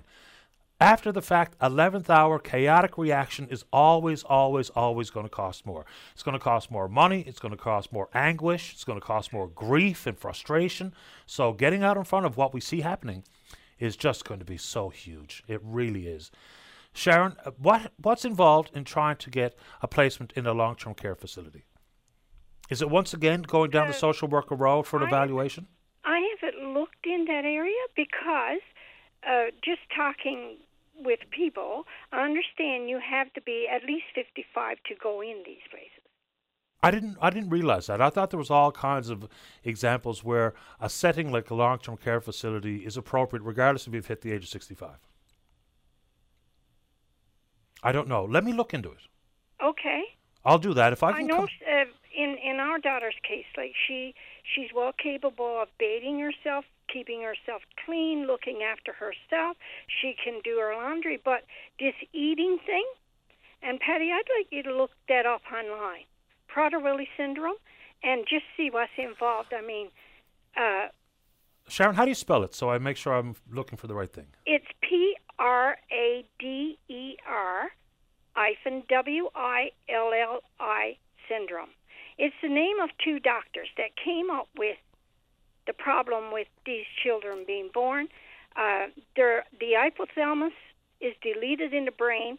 They have no concept of, uh, they don't know when they're full. They're hungry all the time. So they're on a rampage for food continually. So you have to watch them daytime. You have to have, watch them nighttime and have an alarm system that will go off if she enters the kitchen. And we have lived with this for years, and just couldn't do it no more. Let me have a look around, and I will indeed have a look for Prader-Willi syndrome, just to understand exactly what I'm talking about and thinking about. Uh, I appreciate your time. If anything develops, though, Sharon, we'd appreciate an update. I have a meeting, or s- supposedly having a meeting, either tomorrow or Thursday, with the social services to decide on what they're going to do with our daughter. They have no, they don't know where they're going to turn. Honestly, that's what I've been told. But I tell you, I'm going full circle with this. I'm on the line with you. I've sent off emails to the premier and to the MLA, whatever, Brian Warren, Springdale, and I'm telling you, I'm not going to stop until I find out who's passing the buck. I call Horwoods. They says we got no worker. I call the family. They don't. They need help. They need workers, competent workers. They're exhausted. Where do I go? I I don't know what to do anymore. I'm just I'll have a look around, make sure I know what I'm talking about when it comes to long-term care placement, and also for Prader-Willi syndrome, right. and whatever else I can think of. But uh, once again, if you can give share an update when you have one available, and if I, find out anything helpful, I'll connect with you personally. I will. And I tell you, for everyone out there that believes in prayer, our daughter is going to be shattered on the, uh, when she's told on the 17th that she no longer is going to stay with a family that she calls mom and dad and loves them with all her heart. And uh, this is something that's tearing the life out of me. And it's the hardest thing I've ever had to do, but I'm not going to stop because of my age, because I can't bring her home and I have to tell her that. You see where I'm coming from? I do. I'm backed in a corner, and I need the government social services step up to the plate. Not only look after my daughter, but look after the ones that's out there, and all of those Ukrainian precious people they've brought over. Give them a place to live. Let them look after my daughter and other people's daughters and, and boys that need help, and pay them for doing the job. I'm sure for what the the government have done for them, they're willing to go above and beyond to help out. I- Send some out in our area, please. We need we need help. I appreciate the time, Sharon. Thank you, Paddy. Take care. All right. All right. Bye bye. Let's take a break. Don't go away. And welcome back to the show. Let's go to line number two. Good morning, Sean. You're on the air. Oh, hi. Good morning, Paddy. How are you doing? Not too bad. Thanks. You? Oh, fantastic. Actually, beautiful day out there. Um, Pat, I just want to make some uh, quick comments uh, about Muskrat Falls. I heard Paul Lane on this morning. I didn't get to read, I guess it was the auditor's report on what they're saying, although, you know, fact is, I think the whole world knows what's going on at Muskrat Falls, and now finally it's becoming out uh, formally in written, uh, in print. But I'm just going to say a couple of things, uh, and not going to be long winded about it. Uh, fa- fact is, there was never any justification for Muskrat Falls in any way with regards to the power consumption, either the province had or was planned to have. And this was done by, these studies were done by a number of people. Uh, and sure enough, it proves right now that we had no increased demand that we that could have justified such a massive development. Um, I'm just going to say I work in the scientific world. I've been on before.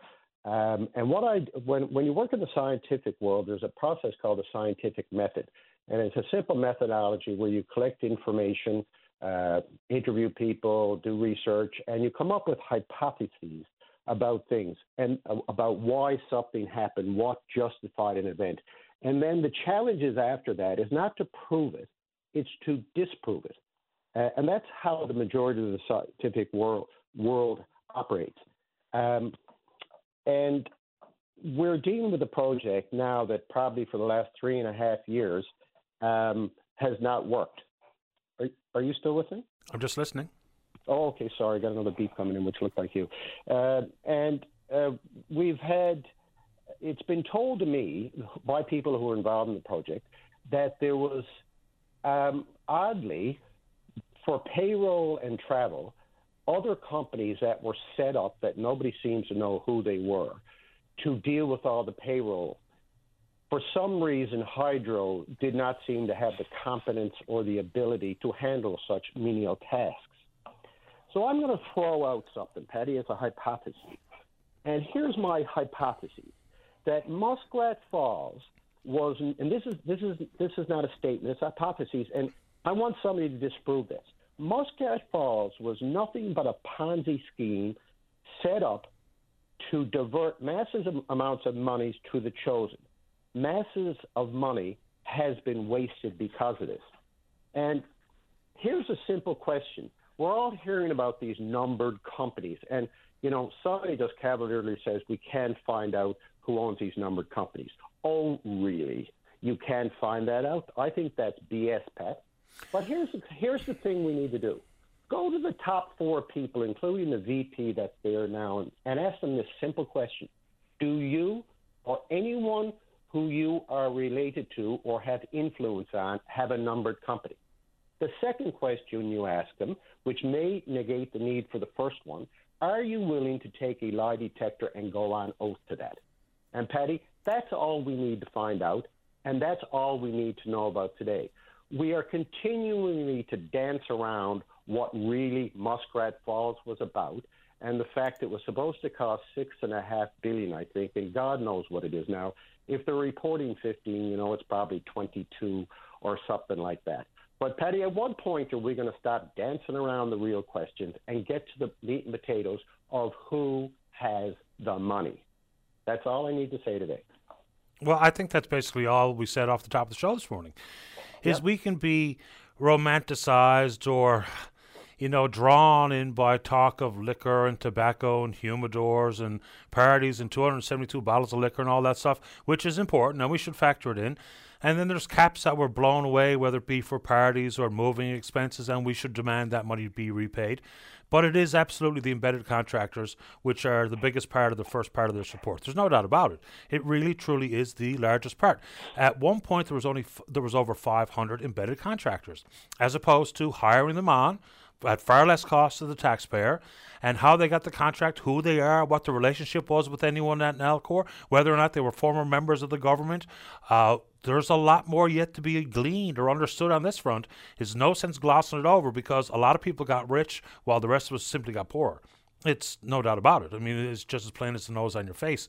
So, you know, someone or many people have suggested via email this morning that there needs to be criminal investigation. Well, we're Absolutely. led to believe that after the LeBlanc inquiry, some files were turned over to the RNC. What's the status of them? I have no idea. Do we now understand more where we may indeed need to turn over some more files to law enforcement? I don't know, maybe. But when you add in just what that price tag is now, and yes, the amount of partying and what have you that went on on our dime while we're staring down the barrel of enormous kilowatt charges per kilowatt charges on our bill, we should be infuriated. So whether it be people think that it's time to take to the streets regarding health care well, or muskrat, what? It is. It is time to take to the streets. Like, how okay. much longer are we going to go on letting them drain us? And whoever put this project together with software that, that didn't work, the condensers at Soldiers Pond don't work. There's issues with the turbines that they have. The the towers are falling down in the winter. Like this is just insanity. And then we still go on with I don't know who was behind it, it was Andrew Parsons, converting Mun, which was a highly efficient oil fired uh, furnace setup, to convert it to Holyrood, which is about 30% less efficient. Like, this is just nut brain insanity. But, Paddy, the key thing that we have to do is flip how we're looking at this. Don't we don't want to prove something. Make the statement. This was a Ponzi scheme. There are numbered companies out there who have, who made huge amounts of money needlessly in how this project was managed, and somebody disproved that that's not so. Appreciate the time, Sean. Thanks for the call. Okay, thank you. All the best. Bye bye. Bye. Yeah, what's next steps is the you know I think that's the very next question is where do we go from here? Because I, I think whoever's pointing out the fact that it's the issues surrounding the embedded contractors will make the monies spent on liquor, tobacco, humidors, moving expenses will make them look like very, very small potatoes. You know, not that they should be dismissed, but start with the big numbers and go from there. Uh, let's take our final break of the morning. Don't go away. And welcome back to the show. Let's go to line number one. Good morning, Elizabeth. You're on the air. Oh, yes. Uh, I'd like to express something uh, to see if you could g- give me some advice which way to turn. Sure. Um, 2006, I had a kidney transplant, right? And um, this is emotional. So uh, things were going pretty well, and then the kidneys started failing, and uh, then I lost my eyesight, and a lot of things just piled up on me at one time. Uh, now I'm getting old age pensions. I've had contact some people to see if they could help me. Uh, I really need home care. Everybody keeps saying I do, but the system says I don't. Um, now I go to St. John's to the health science for dialysis three times a week. I have to pay a hundred dollars, if not more, to go in and out, and because uh, Carbonear is black solid over here, mm-hmm. and um, I've asked them for help. Uh, no one seems to want to help me. Uh, I even went to the, the Pam Parsons, I think her name is. That's right. I'm not used to this because I always looked after myself, and um, I never asked much of anybody. And my friend said to me, "Oh, why don't you phone Paddy Daly on the open line?" I said, "No, I don't want to be doing that. Everybody will be hearing what I'm talking about, right?" Yeah, it's okay. I, I think the story will be common enough that if I was you, I wouldn't worry too much about that, Elizabeth, because if we can get you some help, we're going to do that. So when you say help, are you talking about cover money for transportation Okay. or something back and forth. Right, that's what I was going to ask. Whether or not you're looking for, for instance, home dialysis versus the opportunity to get some of your costs covered for medical transportation. Yes, I appreciate that more than ever. Have you applied for the coverage first? I've been, oh my gosh, I got so many phone numbers there. I don't know which way to turn, and uh, now I got them all mixed up. But I know Susan Galloway, another woman named Susan. The transplant clinic has been trying to help me. CNIB. They all think that I should have had home care years ago, but the system thinks I shouldn't. Yeah, the system doesn't always make the right decisions. Um, so, uh, again, just to make sure that I'm not going to give you something redundant, have you actually made a formal application to the Medical Transportation Assistance Program? Uh, well, I I don't know. Like, I've told the girls that phoned me, and they made out uh, applications, and uh, some of them I signed because I was there, and some of them I didn't. They just went over the phone, like right. Okay. So I, I again, I don't want to uh, set you down a path that you've already gone down, but there is a formal application process to get some of your transportation uh, costs covered. And I don't know if the women that you spoke with filled out those applications. It sounds like they probably did, but the, I have a number for this particular outfit. And it's the only way, the only path to go down. I don't know if you use email, which I have a really simple address, but I do have a I- phone number as well. I don't because of the problem is I don't know how to see. I don't have anything like that, right? Okay. And uh, there is a friend that comes over every now and then and gives me a hand, but I have to tell you the truth. I'm not very trustworthy in friends anymore.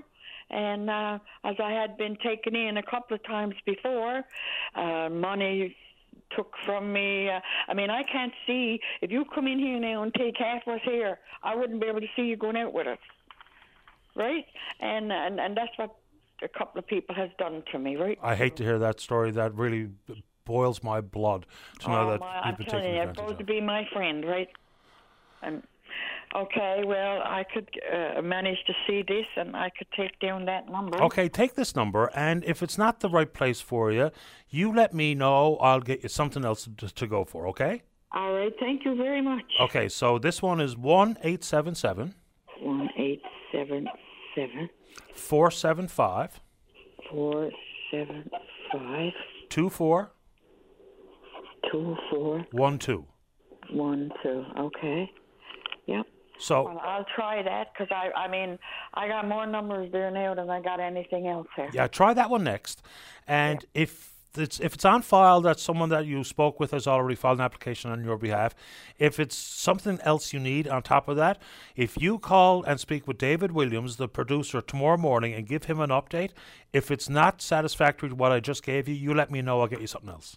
All right. Thanks a million. You're welcome. All right. Bye bye. Take care. Bye bye. Yeah, we'll see if we can get that figured out. Uh, let's go. Last word goes to line number four. Amanda, you're on the air. Hi. Hi. Hi. I'm I'm calling because I'm I'm very frustrated and stressed out, sir. Um, I had a fire on July 25th. I was displaced, lost all my furniture, lost everything in my home. I have um, three children, two that are constantly with me, two and a seven-year-old son. I was put in emergency services uh, with hotels, and Red Cross took me in for three days in a hotel. I'm now living in a shelter since August. Um, I just uh, I turned down a place with Livingstone for housing the other day because the bedrooms are not adequate. They're on different levels of the house. Um, my son has conditions to where I have the constant supervision for him um, because I he tends to hurt himself or my my son or uh, my daughter or, or me. Um, they I was just talking to Newfoundland Housing. They just came here to the shelter to have a conversation with me about it. Um, they're telling me that if I don't take that place, even though it's not suitable for me and my kids, one of the bedrooms is down in the basement, pretty much where you can walk out through the back door and go right down to the Delta Hotel, right downtown. Um, they're saying to me if I don't take it, that I'm going to be removed from the shelter and be on the street. Okay. So have we spoke before, Amanda? No, but I I had a I had a thing on VOCM. Um, and it was up on VOCM there a, a few weeks ago because I was trying to find something and I couldn't find anything because I couldn't get anything to rent. I wouldn't no one would rent me. Um, and I'm trying to get housing and there was nothing coming available. This comes available and they expect me to take this where it's two bedrooms on one level, another bedroom on the ba- in the basement, like almost in like a dungeon. Amanda?